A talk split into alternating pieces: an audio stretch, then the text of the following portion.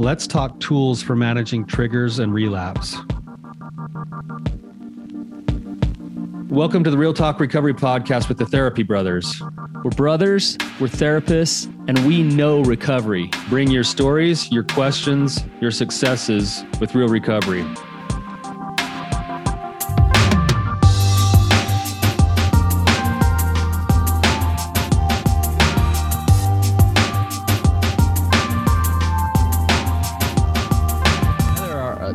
Bread and butter stuff today. yeah, we're gonna get back into the, like some of the older stuff. We, you and I really like to get into like the philosophical stuff, and we like to talk about like principles and and things. Hey, if but... I can, if I can get something that leads you to a poem and some tears, you know, and that's the topic we I like to get into because I get a poem out of you. You get a poem and the tears. You like to make me cry too. Dad yesterday whipped out a poem and he was like memorized. I was like, man, like father, like son. Oh man, chip off the old block. Just, he was yeah. he was given a talk in church, and at the very end, he just whipped out a poem, and I was like, that's where that's where I get it from. Yeah, it's beautiful. Yeah. Shout out to the old man. It's beautiful. You should start writing some poetry. you know, I, I actually did write a whole bunch of poetry when I was in high school, like extremely depressed and like, you know, almost suicidal. Really? Yeah. Somewhere on one of mom and dad's like discs somewhere back at their at their house, there's a bunch of like really depressing poetry that I wrote when I was in high school. Yeah. So, yeah. Well, you know, it's that type of stuff that turns into a masterpiece. That's gonna that's, you like throw that in a book and it'll like it'll be like Picasso. It'll probably turn into yeah, it'll the, de- the depths of your soul. it's a, it's the skeletons in the closet is what it is, and yeah. at, at some point when it's really uncomfortable, it'll probably come to light. So yeah. Well, if you wrote it back then, you should write some now. Yeah. I'm, no. I'm challenging you. I want you to share one of your own poems on the podcast sometime. You, That's my challenge. You you already mocked me enough for other people's poems. I know. I would love your own poem. That'd be amazing. yeah. If you do that, I'll do that. okay, I'll go to work on it then. Hey, you made me dance at the retreat, so this is just, now we'll be even. Oh man, that that by the way was like my favorite part of like the whole retreat. Probably is is watching you go full out, wholehearted, full send on on dancing. hey, because you're gonna, you're gonna be a bear, be a grizzly. Yeah, jump into it. well, you you did, and and it was a sight to behold. So it was awesome. yeah, well. Oh um, well, should we get into it here? Yeah, let's let's let's get into it today. We're kind of going back to you and I were just kind of talking about how we have had a number of episodes that have gone by without us actually giving some like tangible kinds of tools. And uh, we always get questions about what are some of the best tools to use to manage stress, to manage triggers, to handle relapse, to try to make sure that you you can maintain sobriety. And in our world, we often like almost hear that word sobriety, and both you and I kind of almost shy away from it because we're like, ah, oh, like that's been too much of a focus for too long. Yeah. But in reality, there are some really important things towards sobriety and managing triggers, and and this could even be the trauma response triggers. And so today we're just going to swap back and forth a little bit on some uh, some tools and skills that we find to be beneficial for people and hopefully there'll be something tangible that that our listeners can take away today. Yeah. I i think that it's really cool uh, us as human beings. We have we have a really fascinating brain where there's a space between stimulus and response where we can actually create power to choose our behaviors and what we do. Uh, so oftentimes it doesn't feel that way if I'm hungry and I smell the burger across the street, next thing you know, I'm in the line, I'm eating the burger. But the truth is, is that we do have that power. And if you practice a lot of these tools, you become um, stronger to actually be able to choose your behaviors. And so these are mindfulness tools. We're helping you go from your reptilian brain to your mammalian brain. And in your mammalian brain, that's where you have that power to choose. So yeah. you want to start, Tyler? Yeah. So yeah, the very first skill goes right along with what you're saying there, Brandon. And this is one that, you know, every one of my clients has heard a thousand times before, but I think it's really beneficial and it is tied to the principles of mindfulness. And we call it, it's been called a number of different things, but we call it either riding the wave or surfing the urge, urge surfing, something like that. And what this skill is all about is it's actually learning to trust ourselves to manage a painful emotion or response or trigger by learning to get curious with it and lean yourself into it with with curiosity and a seeking for understanding rather than trying to avoid it or get rid of it. Yep. so so in our world most of us have trained ourselves to shy away from anything that we would consider painful. So if a trigger comes up it's like oh man i feel this urge to act out right now. Most of us we we default into oh this is bad. I need to hurry and get rid of this feeling and I, I shouldn't be feeling this way. And instead what surfing the urge is is it's actually learning to pause and to become curious with what the actual experience is of the trigger that you're feeling. And so imagine like the, our emotions are like waves in the ocean and all our emotions are impermanent. That's why they're called emotions. They move. They change but we don't feel like they're ever going to go away when we get caught on a really big wave of an emotion You're just in it. you're in it and the more that we try to like fight that big wave the more likely we are to actually have it curl on us and churn us under and then bury us and then we act out or we lash out or we do whatever something reactive that we that we regret later on and this skill is about learning to understand emotion as a wave and to trust yourself to be on the surfboard on top of that emotion for as long as it's there while observing your experience on top of the wave Yep. and the and the way that you do that is you go into the question of what is the actual experience that I'm having right now. So instead of going, oh no, hurry and get rid of this, it's more like, oh, I'm experiencing a, a trigger right now, a really strong urge to act out. Oh, what is that? What is that urge actually doing in my body? Well, I feel my face flushed a little bit. That's interesting. I feel my jaw kind of clenched and my neck, my my neck and shoulders are kind of tight but I really mostly feel this like kind of like almost like open pit inside my chest that's like it feels like there's a magnetic pull wanting to draw me towards this this acting out right now like what is the actual experience of that pit in my stomach that I'm feeling right now? And how much does it consume inside my core? And where where are the extents of that pain and then I can acknowledge that that's what I'm experiencing and then say the worst thing that this thing can make me do is feel and i can stay with this for as long as it takes because it is an emotion and eventually this will set me back down as long as i don't do something to to like fight it i Yeah. can just let it take its course you know, Tyler, it's interesting as you're talking. I think the curiosity is the way to not get caught up in shame and fear and judgment. Uh, it's just you're curious that it comes up. So so it, it helps you regulate emotion. That curiosity does. Um, instead of taking an emotion then amping it up with more judgment and shame and fear, yeah you're regulating yourself and then the observation um, really is the the part of it that's taking you from your reptilian brain your limbic system your midbrain into that more conscious part of your brain your frontal lobe where you're able to to like really see it. So those observation skills are the skills that are getting you to that place where you have that power to choose. If you don't get yourself there the limbic will take over and you'll just start to do things um, to deal with that emotion behaviors that you might not want to do That's right. And and you can exercise, you can actually exercise that set of muscles that you're talking about, Brandon, of creating that space to observe and notice. And a lot of my clients, when I teach this skill, will say, but I'm trying to not, I'm trying to spend less time in fantasizing. And if I'm thinking about my fantasizing, and then I, it's like, actually, no, what you're doing is if you're in this place of fantasizing and then you become curious about what that experience is, you've actually taken yourself out of the fantasy because you're now curious about the experience of it, which then allows you to get into your body. It allows you to give credence to those emotions. And we know that emotions, once an emotion is identified and validated, it begins to dissipate.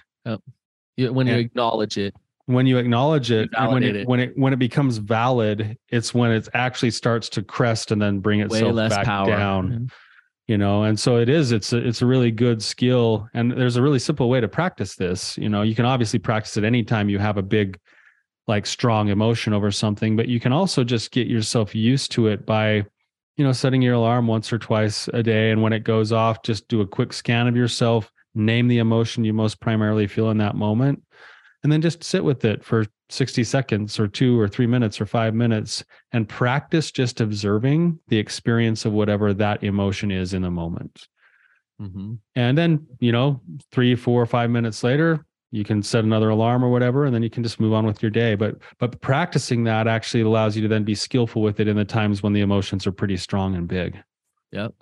But it's interesting to it's impulse control is what you're talking about is just stopping for a minute and sitting in it. We always talk about cold water immersion.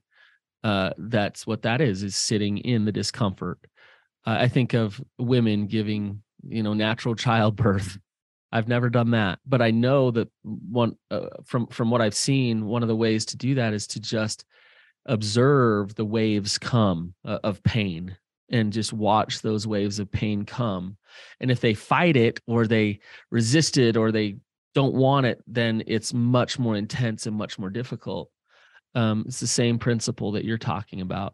And, you know, you're talking about, you know, oftentimes with somebody struggling with addiction, they have an emotion and immediately with that emotion comes this, this, well, here's your numbing mechanism.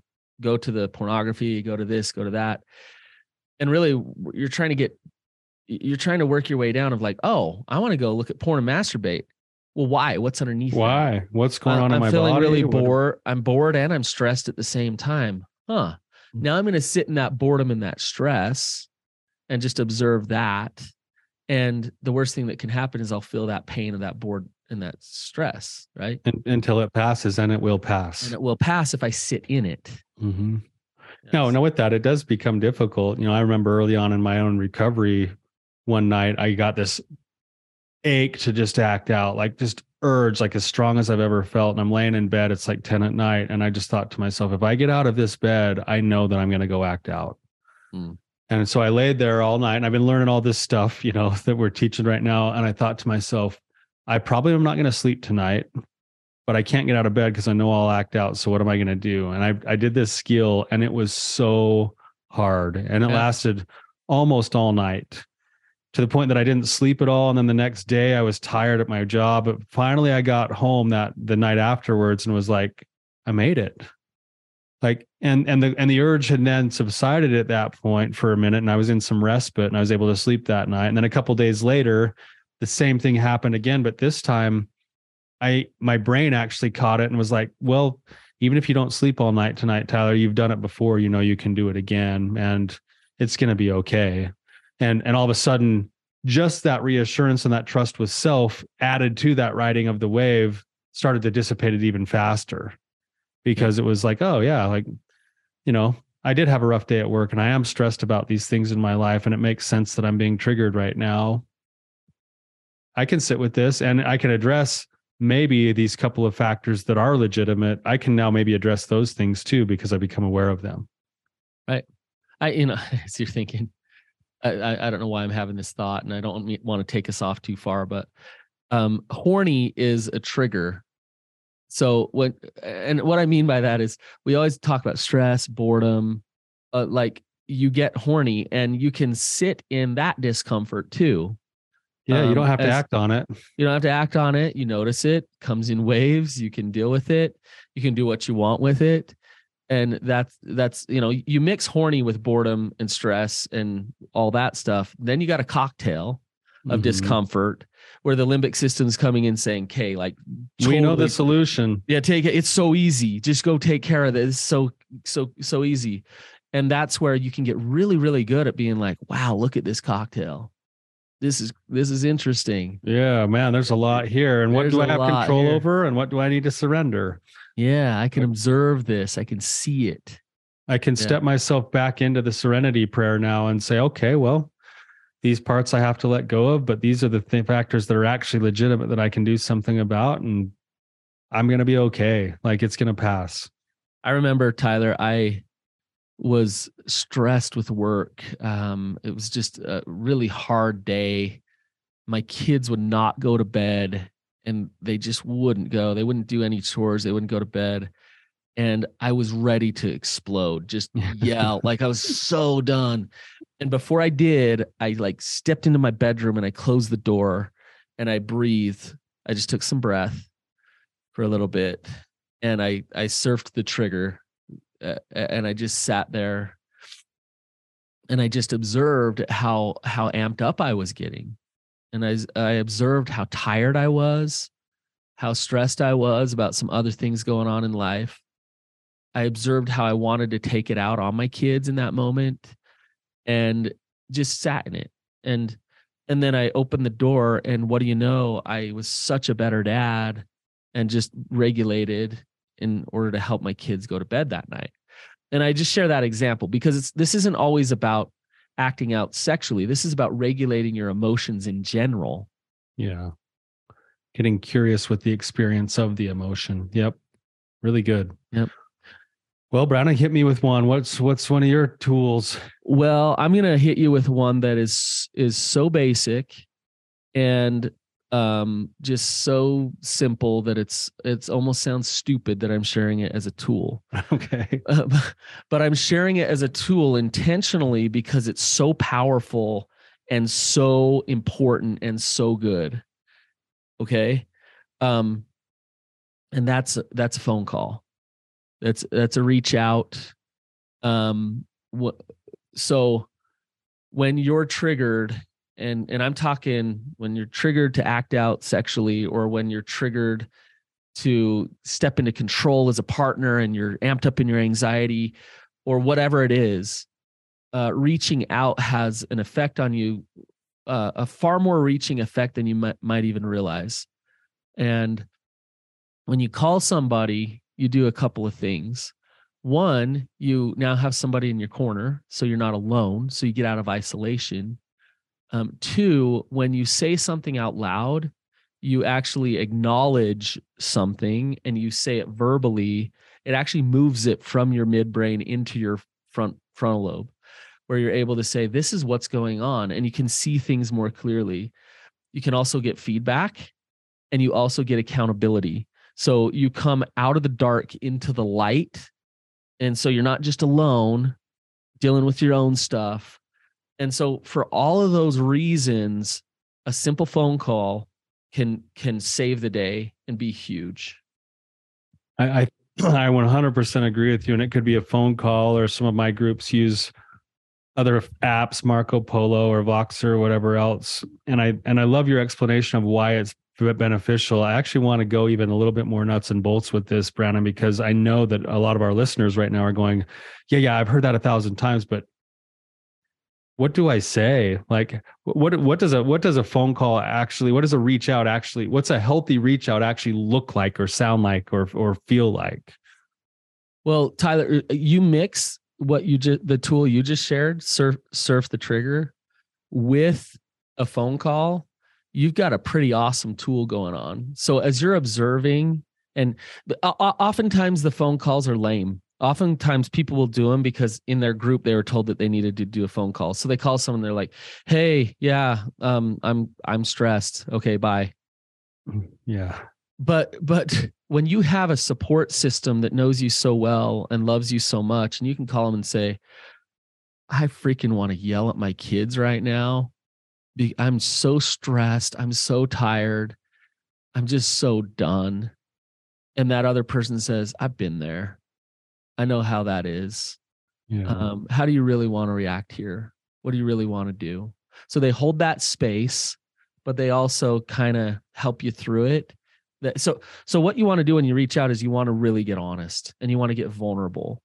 Um, I've had guys in my groups call a group member at three in the morning and say, kind of like the night you were just describing, dude, I've been laying here for three hours and I, I want to masturbate. I want to look at porn so bad. That's where I'm at right now. And that other dude on the other end of the line at three in the morning is like, dude, I just woke up, but thanks for calling me. Yeah, I'm glad you called. thanks for calling me, man. Like I appreciate that that I'm safe enough for you to call me right now. And you just said that. So so the guy who said that, the other guy doesn't need even even say that much on the other end. He's just waking up. But the guy who said that has now used a massive tool to help him out of that dangerous situation. Yeah. Um, I'm thinking of a like Oh, quick story kind of around this tool. I remember several years ago, I had a client who was pretty all in on his recovery. Like he was trying to do it all right. You know, he was, he was engaged and I got this text message one, one night. It was like maybe 9 30, 10 at night from him and was like, I'm really struggling right now. I really don't want to mess up, but I'm feeling like really close to the edge right now. So I got on the phone with him and I called him and talked him through it. Did I probably taught like the ride the wave skill or something else with it with him. And then afterwards I said, Have you called anybody else in your group? He's like, No, no, I knew you were gonna say that. I knew you were gonna tell me to call someone in my group, but I can't do that. I like that's why I called, that's why I reached out to you. I'm like, Well, why can't you do that? And he said, Well, I don't know what to say. Like, what, do what do I say? And I said, Well, let's let's role play right now. So I'm, I'm like, hey, like, like, hello. He's like, hey, it's so and so. Like, we'll we'll we'll we'll call him John. Like, hey, hey, let's. It's John. Oh, hey, John. I haven't ever talked to you before, man. What's going on? I'm glad you called. Well, uh, uh, uh, I'm well. I'm stuck because I'm feeling really triggered right now, and I want to act out. Oh, well, I'm so glad you called. Let's talk through it. Like, what's what's going on right now? Like, you stressed? You bored? Like, what's happening? You, you have a fight with your wife? Like, no, no, I had a really rough day at work and I'm really stressed about finances because there's just not enough to make ends meet. And I'm just feeling so much pressure. And man, I'm having such a rough day. And pretty soon I'm talking to him about his rough day and all of his other stuff. And then at the end of the phone call, I'm like, so, so that's what's going to happen is you're going to say hi. He's going to say hi. You're going to say, I'm struggling. He's going to say, tell me about it. You're going to tell him about it. He might share that he's struggling too, or he might show some empathy. And then by the end of our call, he's like, "Man, I feel so much better right now." Yeah, there it is. I'm like, "Oh, well, that's, that's all. That's all it would take. All it takes. That's all. that's all it would support, take. A little bit of love, and, and the and, and the courage to do the reaching out, which then leads to mindful mindfulness on the part of the person struggling. That's right. And, and, then all they also know, you know, they go lay back down in bed and maybe the trigger comes up again. They're like, "Hey, I already talked to so and so. They know I'm here. Like they're with me through the through this whole thing now." because yeah. I talked to him about it. Um, simple tool, Tyler, but very powerful. This tool, it requires more than just that phone call, though. It requires, like, you might be listening to this thinking, I have nobody to call. Well, then you need to go create that recovery capital or that that support system so that you have people to call, you have people to reach out to who can hold that space for you. That's beautiful. And and I, I, think a modification of this one, Brandon, before we move on to my next one, is um there is some merit, even though I like, I really like one-on-one connection with people. I think there's a lot of merit in that. There is some merit to even just I've had clients before call me and say, Hey, I know you can't answer right now, but I'm just gonna leave a voicemail. And then they leave like a three-minute voicemail before my phone cuts them off. And at the end, inevitably they always go like, oh, no need to call back. I feel better now. I just need a place to speak it. Yep. You know, yep. and and just them knowing that I'm going to receive a message and have heard them and yep. that they've been able to speak it and that they've had a landing spot sometimes is even just a good starting point for that. Yep. And text is, uh, to go along with that, Marco Polo text is a blessing and a curse. Text is awesome because it's just a quick little, hey, this is where I'm at, or uh, but if if if you rely on text to not be vulnerable in your recovery that becomes problematic and so text is awesome because it's easy and it works and it's uh, you know i've seen groups do things like they'll text out hey i need a phone call right now can anybody talk so that's good yes. you know like uh, hey i need and then usually two or three guys hey call me i'm good you know um i think text is like i think text becomes an even more powerful and useful tool at the level of the intimacy of the relationship already. So yeah, if I'm if I've already got like a best friend, like I could text you, and because our relationship is so much deeper than just the text, that right. text will be valuable for me. Whereas if I don't have a relationship with you and I'm throwing out the text to just kind of like say that I did it, yeah. there's there's not as much intimacy in that relationship. And so it's not going to be quite as valuable even though it's still a good skill to use. Yep. Yep. You know? that's a good point. So. Oh.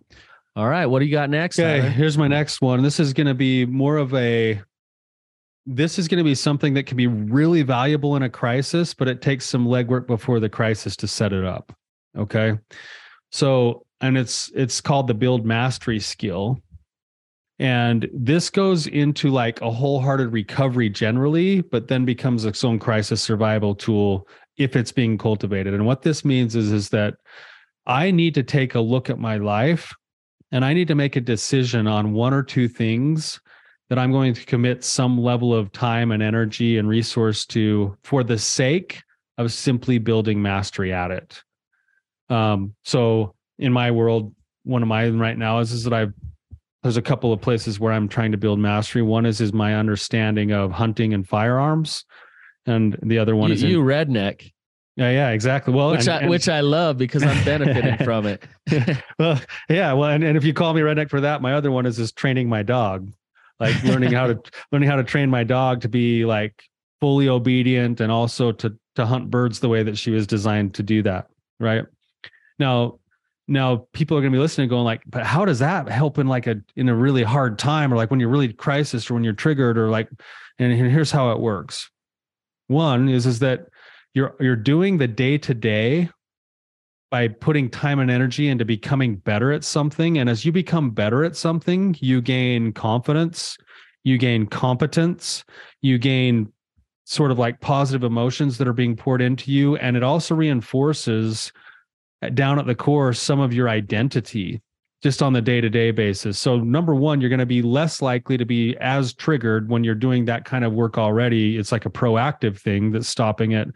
But then when things go wrong, you know, let's say I come home and have a really bad day at work and then I walk into like a situation where my wife is highly triggered and I I blow up and I don't quite hold space the way that I want to and I'm feeling like so crappy about myself and then I want to have this urge to want to go act out or do something that I regret. One of the places that I'm going to fall back on is just mentally first. Man, as much of a failure as I've been today, at least I'm really good at blank. Right. Like I at least I know how to train a dog or at least I know how to like like hunt or understand like which rifle scope I'm going to buy next because I've done the research and there's something about me that I can appreciate because I've been building mastery at it. Yep. Right. The other thing that it does is it it can be the actual fallback to do the grounding itself. So if I'm in a big fight with my wife, I've had a rough day at work, man, grab my dog, go for a run and do a little bit of training and now I've bought time. I'm getting grounded and I'm and, and I'm created a little bit of space for myself to to kind of grab a hold of that space you were talking about earlier where I get to decide my next move rather than just automatically yep. like and if I if I haven't been building mastery in my life that option isn't there in my mind or available logistically in that crisis moment. It's a win-win Tyler. Like what you're talking about is doing something fun and that makes you feel alive that really helps and supports your recovery. So it's like why don't why don't you do that? Why don't people do that? And it's because they're in ruts because they just do the same thing again and again. Uh, I, I met with a couple um, they came to one of my groups. They came to a foundational group that i ran. Great couple. And he was he was really nice guy really humble good guy but then i didn't see him for like three years. And his wife came in after three years and she she said i really need to work on myself because my husband's amazing and he's in solid recovery and i just want to know how to work on my my intimacy issues because i want to be closer to him. And i thought well what? Like he hasn't been going to any groups i haven't seen him for therapy how could he be doing well? Mm, yeah. Uh, and she and uh, and i actually kind of asked her that and she said you know what he did? He started a hobby farm and he raised rabbits and he has an awesome garden and and I don't think it was cross addictiony. I think he actually started to build some mastery in his life and it shifted every uh, it had massive effect on him um, because he felt a sense of purpose he had a good grounding outlet in his life and he had he had somewhere he could go to he he he created a serene beautiful place in his yard that he could go to. So um I love this one, Tyler. It's a great example. You, you know, I I think of one of my favorite examples of this. Shout out to my friend Dallin from long, long, long time ago.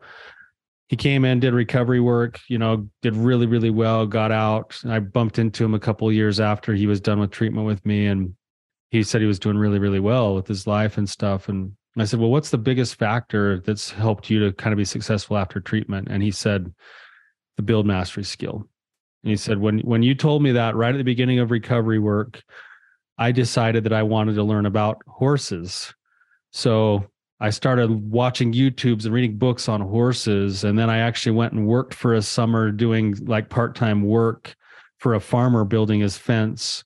And at the end of the summer, I tra- I did my trade for the work that I did for one of his horses, and I got a hold of a horse, and then I started training my horse every day, and eventually he got so into his horse that he eventually was able to train his horse to where he was able to go take it to a, a competition and he actually won a competition on his Yeah, that's horse. awesome.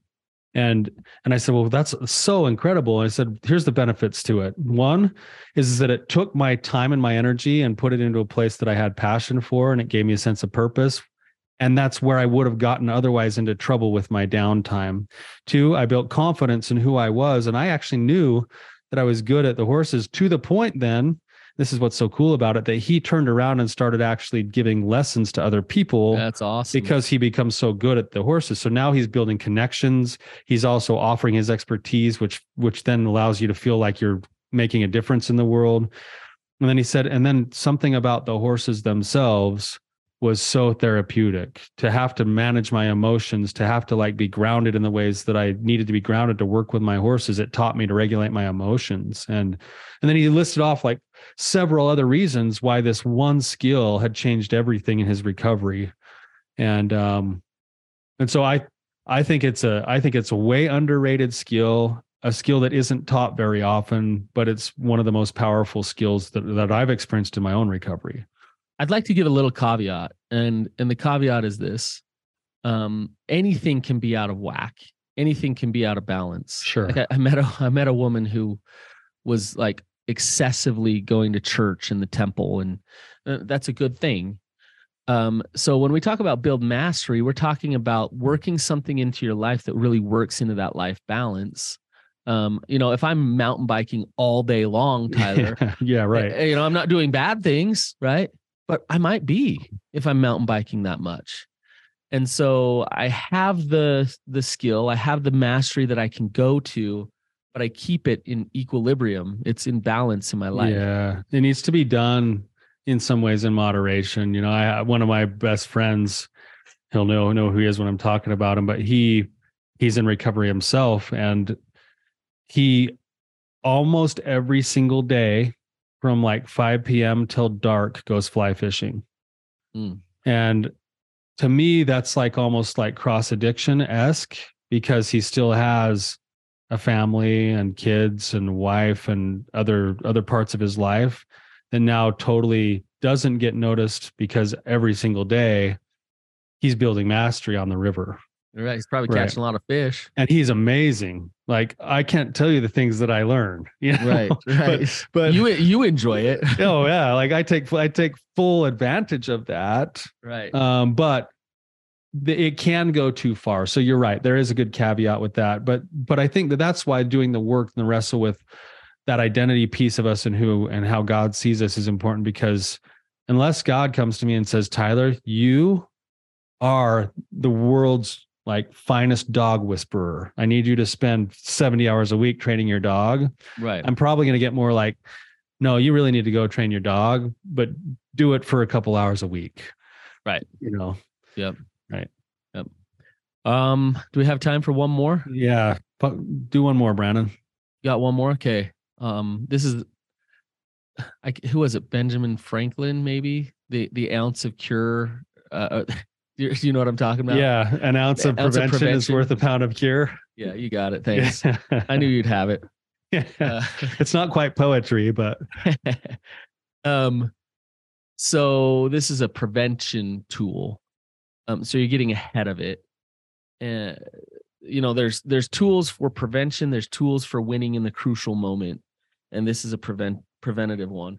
It's just setting up some structure in in your recovery, and staying away from the murky waters, uh, staying away from the swamps or the cliff that, that you don't want to fall in and it's setting some boundaries for yourself. We call them bottom lines, uh, black and white boundaries. you can't really leave much gray or else you'll you'll talk yourself out of them so here's an example um, a bottom line of mine might be i'm not going to be on the computer um, after 10 o'clock at night. Uh, that's just a bottom line no matter what. Every email can wait until the morning at 10 o'clock. It's just not an option to get on that computer. Um, i've seen spouses set bottom lines around not jumping into their partner's recovery. Um, I'm not gonna, I'm not going to ask him for his phone, you know, ever. Like that's a bottom line. I'm not gonna ask him to look through his phone because he needs to build trust with me. So I'm not gonna jump into that. Um, that's just an example. So just some hard um, bottom lines. Now on the back end of it, um, you can have good intentions to keep these boundaries. That's all fine and dandy. But you need two things on the back end of it. You need some accountability and support. So that's what I was talking about earlier. When you break one of those bottom lines, you, you need to be you need to tell somebody. It's a non-negotiable that it needs to be reset and talked through with someone. It might seem like such a little deal that I was on that computer at 10:02. Like, eh, I got off at 10:03. But your bottom line was 10 your bottom line was 10. I know this sounds rigid, but what we're doing is we're trying to take seriously um, this thing so that you're not slipping down that slippery slope. So 10 o'clock, uh, you know what? I did get off at 10:03, and I'll tell my support person, hey, when I noticed it was 10:03, I got I got off immediately. But I need to tell you that you I broke that bottom line because that bottom line is a big deal, and we're worried about this this boundary here because it's protecting me from the bigger consequence thing that I don't want to do. Um, so some some accountability. The other thing is you need some consequence, and I, I notice I didn't say punishment. Yes. So you don't want to get in the habit of punishing yourself. And it's not a shame thing either. Not a shame thing. But let's say I, I, I get on and I I'm I'm on till 10:03 and I realize I'm just not mindful. Like I'm not mindful of my time. I'm not mindful of what. So you know what I'm going to do? My consequence is for the next week or the next three days, I'm going to practice 10 minutes extra more of mindfulness. Um, I'm just going to meditate, breathe, practice extra mindfulness because I'm struggling with mindfulness. I committed to 10. I got off at 10:03, and the reason was I just I wasn't I spaced it. I wasn't present. So the consequence meets the the crime, and it helps you address why you broke that and you learn and you grow from it so this this this skill is it's just a boundary but there's a lot connected to it that has to do with working a full recovery yeah i think i think that's important brandon because i think a lot of our listeners probably have heard of this this type of a skill before but it's important to understand the underpinnings for this the skill which is number one you're trying to alter the the power of the habit pattern by having these bottom lines in place where you decide to put them and i want to come back to that in a second yep. number two you're practicing accountability you're practicing humility yep. because you're being real with yourself about where your strengths and your weaknesses are and you know that there'll need to be some changes even if they seem simple and stupid it takes humility to do that accountability there's also connection in that because when i reach out and recommit to things I'm connecting with somebody else in addition to the accountability that I'm doing, right? Yep. And and the other thing that I'm doing is I'm actually practicing integrity. Uh, and and and right at the core, I, that's why like the line of defense it, or bottom line is so important, is because I'm actually reinforcing principles of wholehearted living. I'm getting like five principles of wholehearted living while at the same time avoiding my relapse all through this one skill if yep. I do it if I do it properly. Now, I want to reiterate that this isn't a shame based thing. We nope. think that if we if we hit a bottom line, you know, I remember when I was trying to stop drinking soda a few years ago, and I think you actually told me on the phone after like uh, several times of telling you, you're like, dude, are you actually going to follow through on this or not?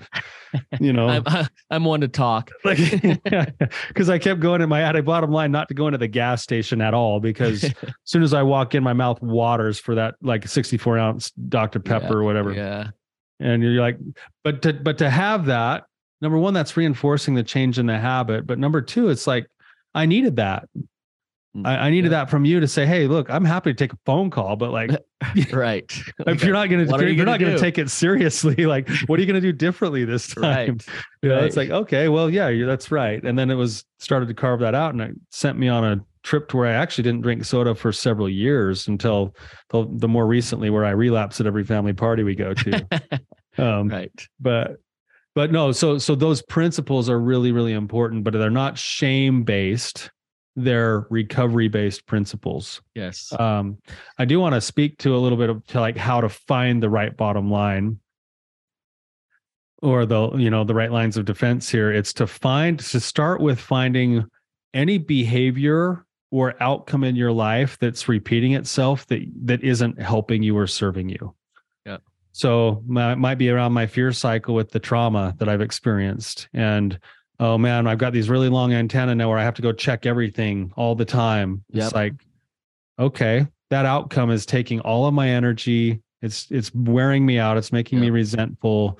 Okay i need to change that somehow right? Or i'm acting out and i tend to act out you know mostly when i'm by myself. And i really have actually if i'm really honest with myself i have terrible habits when it comes to managing just my technology in general Right. so then once you find the behavior that's that you don't want to do anymore the outcome in your life that keeps producing itself you actually backtrack further up the line to a pivotal point that you have control over that you can make a change over that is going to be easier because you still have willpower than the actual behavior itself. Yep.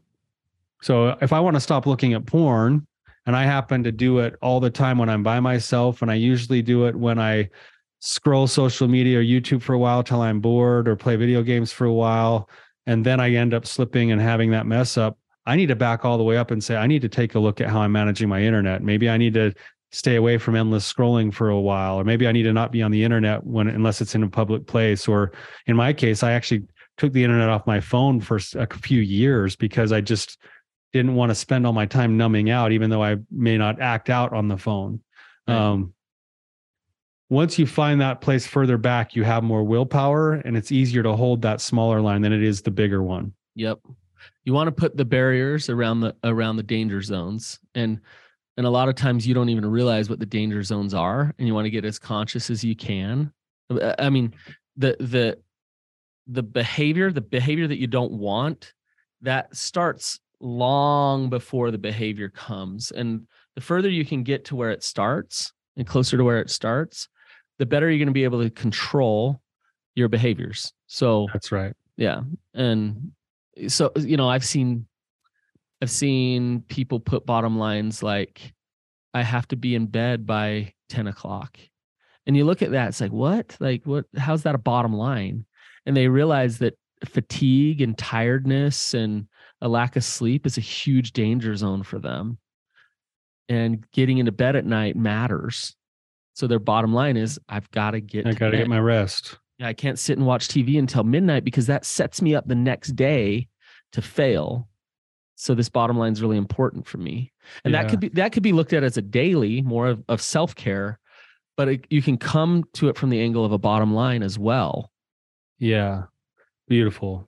Yeah. And I think I think for one of the things that's difficult for people is because they seem small, because me getting to bed at a certain time seems small, or I shouldn't have to do that, or all that, all those other shoulds and shouldn'ts come in.